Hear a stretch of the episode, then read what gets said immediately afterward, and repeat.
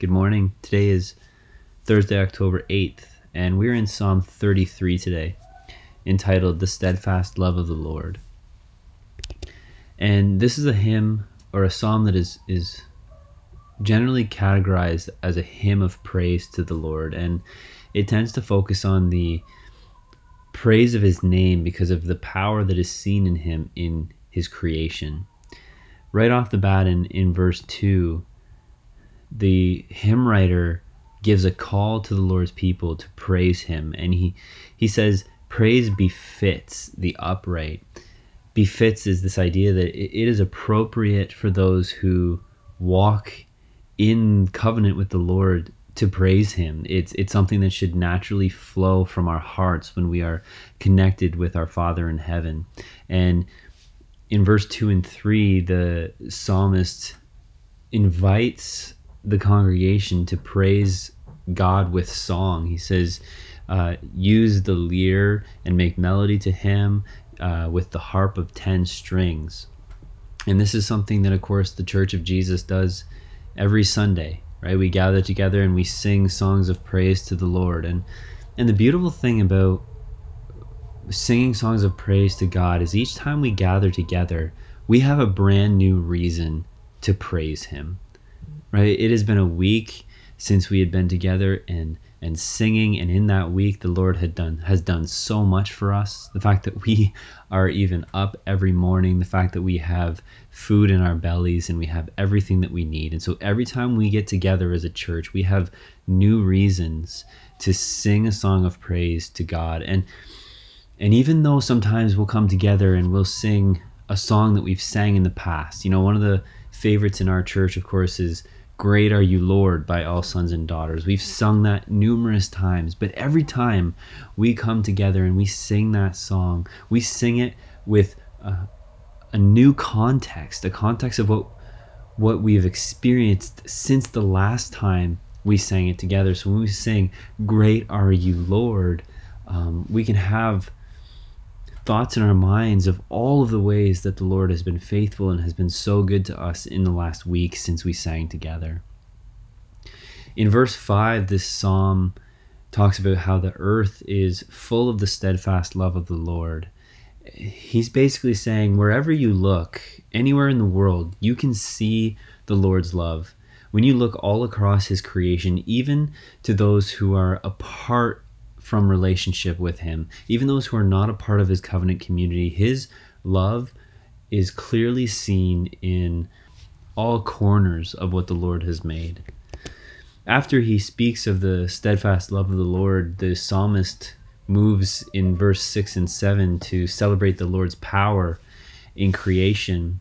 And then he follows that up in verse 8 and 9 um, with a call to the inhabitants of the earth to fear the Lord and stand in awe of him because of his power that is on display in creation. The psalmist is basically saying, The Lord spoke and things came into existence. That is reason enough for the inhabitants of the earth to fear him, not in a a scared way, but in a reverent way, and to be in awe of just how powerful this Almighty God is. After spending a couple of verses celebrating the Lord's glory in his creation, the psalmist then turns to focus his attention on the creation itself. He talks about people and he talks about nations, and he says that, you know, nations come up with plans and they come up with plots, but these plots are all subject to the power of the Lord because it is only the Lord's plans that will actually endure. And because of this, he comes to a conclusion in verse 12 that therefore the nation who trusts in God, the nation who has God as their Lord, is a blessed nation because they will make paths and they will, or they will make plans and they will see those plans prosper and come to be because they have submitted themselves to the Lord and they're walking out His plan.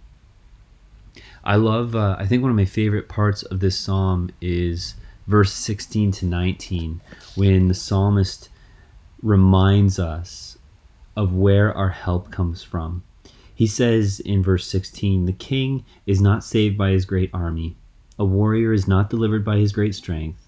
A war horse is a false hope for salvation, and by its great might it cannot rescue.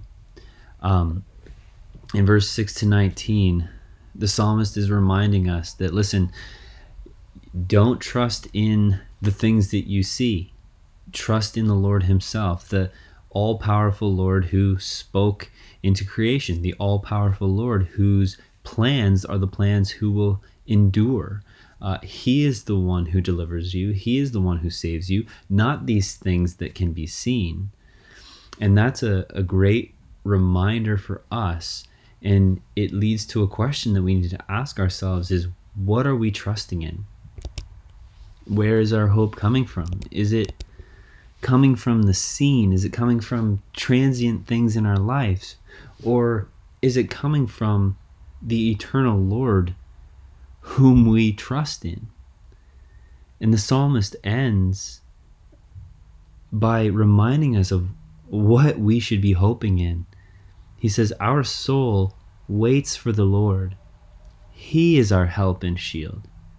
For our heart is glad in him, because we trust in his holy name.